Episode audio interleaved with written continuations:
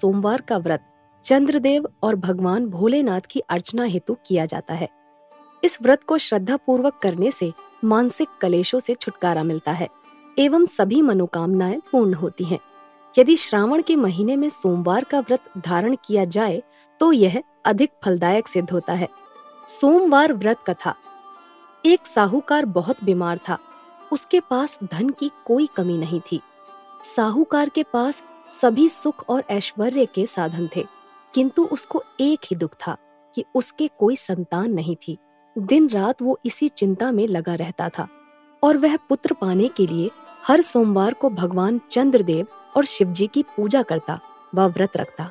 साहूकार की भोलेनाथ के प्रति ऐसी भक्ति देखकर एक बार माँ पार्वती जी ने शिवजी से कहा, हे नाथ, ये साहूकार आपका अनन्य भक्त है और सदैव ही आपका व्रत और पूजा भक्ति भाव से किया करता है। आप कृपा करके इसकी मनोकामना को पूरी कर दें।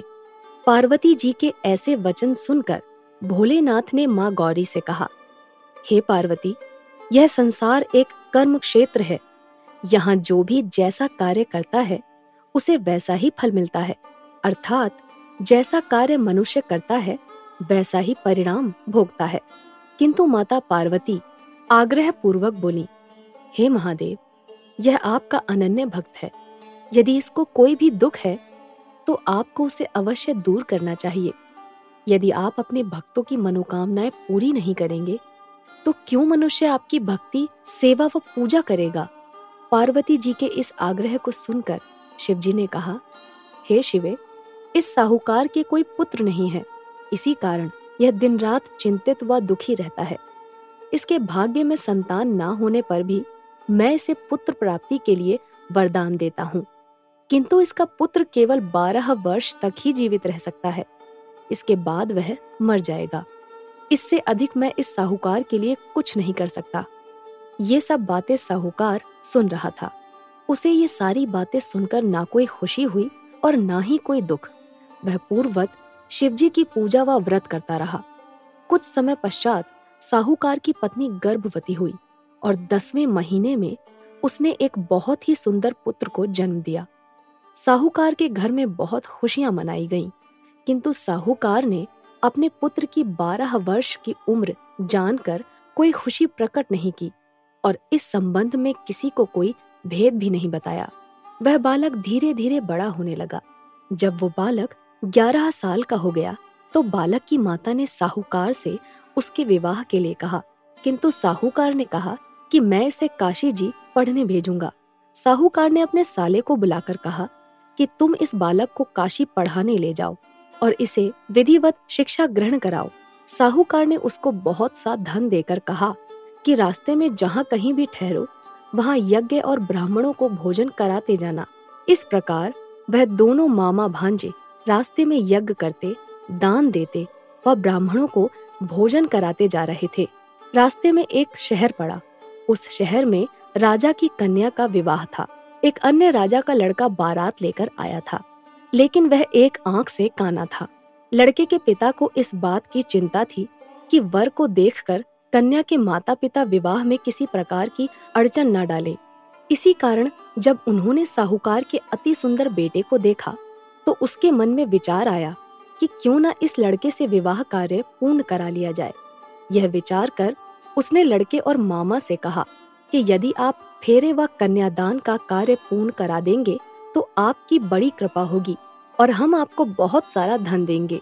साहूकार के लड़के और उसके मामा ने इस बात को स्वीकार कर लिया। विवाह का काम भली भांति से पूरा हो गया। जब वह लड़का जाने लगा तो उसने चुपके से राजकुमारी की चुनरी पर लिख दिया कि तेरा विवाह मेरे साथ हुआ है। लेकिन जिसके साथ तुम्हें भेजा जाएगा, वह एक आँख से काना है। मैं काशी जी को जा रहा हूँ। राजकुमारी ने जब इस प्रकार लिखा पाया तो उसने काने राजकुमार के साथ जाने से इनकार कर दिया और कहा कि यह मेरा पति नहीं है। मेरा विवाह जिसके साथ हुआ है, वह काशी जी गया है। राजकुमारी के पिता ने जब यह बात सुनी तो उसने अपनी कन्या को विदा करने से इनकार कर दिया। बारात वापस चली गई। उधर साहूकार का लड़का और उसका मामा काशी जी पहुँचे, जहाँ लड़के ने पढ़ना शुरू किया तथा अपना अतिरिक्त समय मामा भांजे यज्ञ, दान आदि में व्यतीत करने लगे। इस प्रकार कई महीने बीत गए। जब लड़का बारह साल का हुआ तो उस दिन लड़के के मामा ने यज्ञ का आयोजन रखा था। अचानक ही लड़के की तबीयत खराब हो गई। लड़के के मामा ने कहा कि अंदर जाकर सो जाओ। लड़का अंदर जाकर सो गया। थोड़ी देर पश्चात लड़का मर गया। जब लड़के के मामा ने देखा कि वह मर गया है तो वह बहुत दुखी हुआ। उसने सोचा कि मैं पहले यज्ञ पूरा कर लूँ, तब कुछ सोचूँगा। लड़के के मामा ने यज्ञ पूरा किया और फिर रोना प्रारंभ कर दिया। वह बहुत ज़ोर ज़ोर से रो रहा था। संयोगवश शिवजी और पार्वती उधर से जा रहे थे। पार्वती जी ने भगवान भोलेनाथ से कहा, हे नाथ कोई दुखी व्यक्ति रो रहा है, उसके कष्टों को दूर कर दो। जब शिवजी और पार्वती जी वहाँ पहुँचे तो उन्होंने देखा कि वहाँ पर एक लड़का मरा हुआ पड़ा है। तब पार्वती ने देखते ही लड़के को पहचान लिया। पार्वती जी ने लड़के के मरने का कारण पूछा तो भोलेनाथ जी ने बताया, हे hey गौरी, इस लड़के की आयु इतनी ही थी, ये अपनी आयु पूरी कर चुका है। तब पार्वती जी ने विनम्रता पूर्वक कहा, महाराज कृपा करके आप इस लड़के को जीवित कर दीजिए।